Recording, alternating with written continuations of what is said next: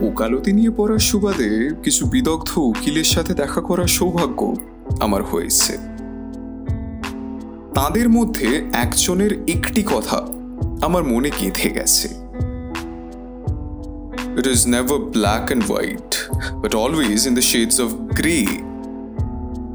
ঠিকই জীবনে সবসময় সাদা আর কালোর মধ্যে ফারাক করা যায় না। তার ল্যাপটপটা ছেড়ে আজকের গল্পটা আপনাদেরকে ডায়েরি থেকেই পড়ে শোনাবো। স্নেহা দেবী তার প্রথম প্রচেষ্টা নিয়ে মারাত্মক রকম চিন্তিত। ফেসবুকে আপনারা শুনছেন দোতারা। গল্প পাঠে আমি স্বপ্নায়ু। শুরু হচ্ছে আজকের কাহিনী, যার নাম অনামিকা। এক ধাক্কায় বদলে গেল জীবন। সব কিছু এলোমেলো, উথাল পাতাল, দম বন্ধ। উফ। নিঃশ্বাস নিতেও এত কষ্ট। সাত সাতটা দিন কোথা দিয়ে পার হয়ে গেল? তবু মনে হচ্ছে দুঃস্বপ্ন।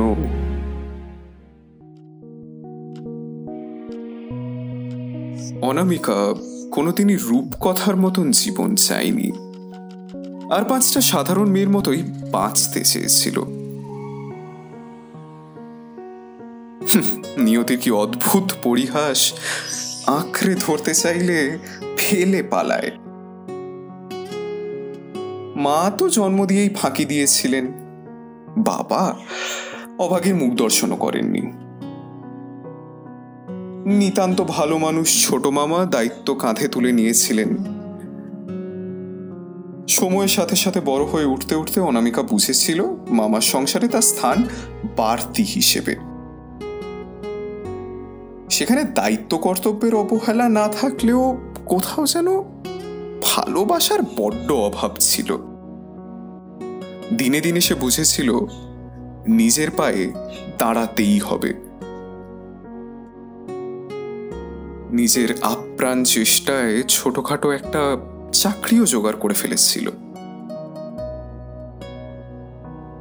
হঠাৎই একদিন এক ঝলক তাজা বাতাস হয়ে অফিসেরই আরেক কর্মী অনির্বাণ সজোরে ঝাপটা দিয়েছিল অনামিকার মুখে। প্রাণচঞ্চল হাসি খুশি ছেলেটা নিরীহ, শান্ত অনামিকার নির্বাক প্রাণের সবাক প্রতিচ্ছবি হয়ে উঠেছিল। চিরাচরিত প্রথায় প্রথমে বন্ধুত্ব, তারপরে প্রেম এবং তা গড়িয়ে দুজনে হয়ে উঠেছিল জীবন সঙ্গী একটা বারান্দায় আমি দাঁড়িয়েছিলাম। ছুঁড়ে ম্যাজিক চোখ তাকিয়ে যেই চলে গেলে শীতে আরাম দেয়। সেই রকমই চাদর মেলে ফেলেছি, খেলার চলে তোমার কোলে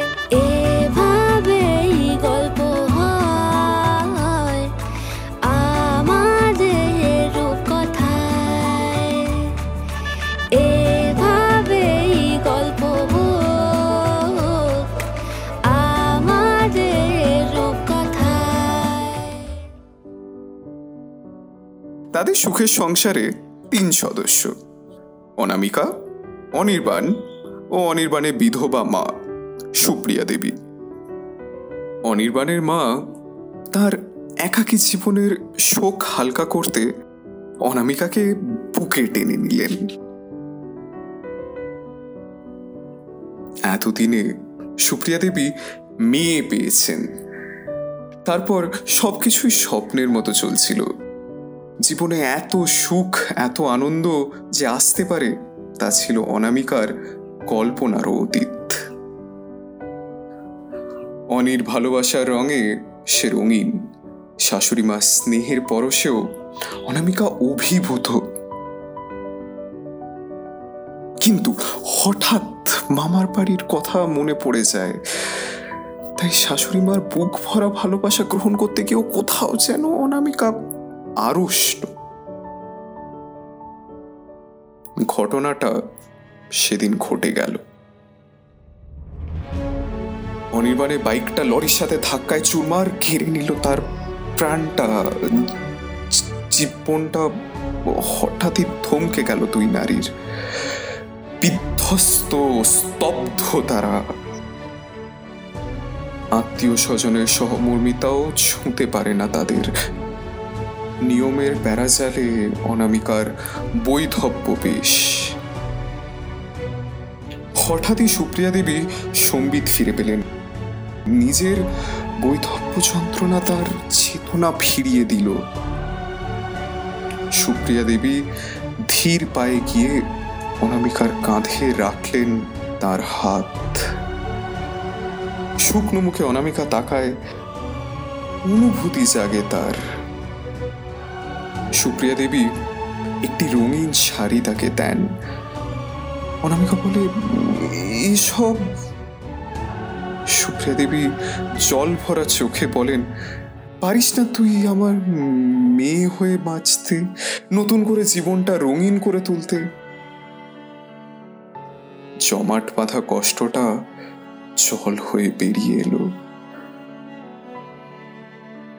অনামিকা দু হাতে শাশুড়ি মাকে জড়িয়ে ধরে বলে উঠল, মাগো, ও জীবন তোমার সাথে কাটাবো রূপ কথাতে ও জীবন তোমার সাথে কাটাবো রূপ কথাতে আজ ইচ্ছে মতো ভেসে এই সব পেয়েছির দেশে। ডানা মেলবো আকাশে। দালানে সোনার কাঠি, কি মায়ার চড়ুই ভাতি, ধরো হাত একটু হাঁটি, ছুটির ঠিকানায়।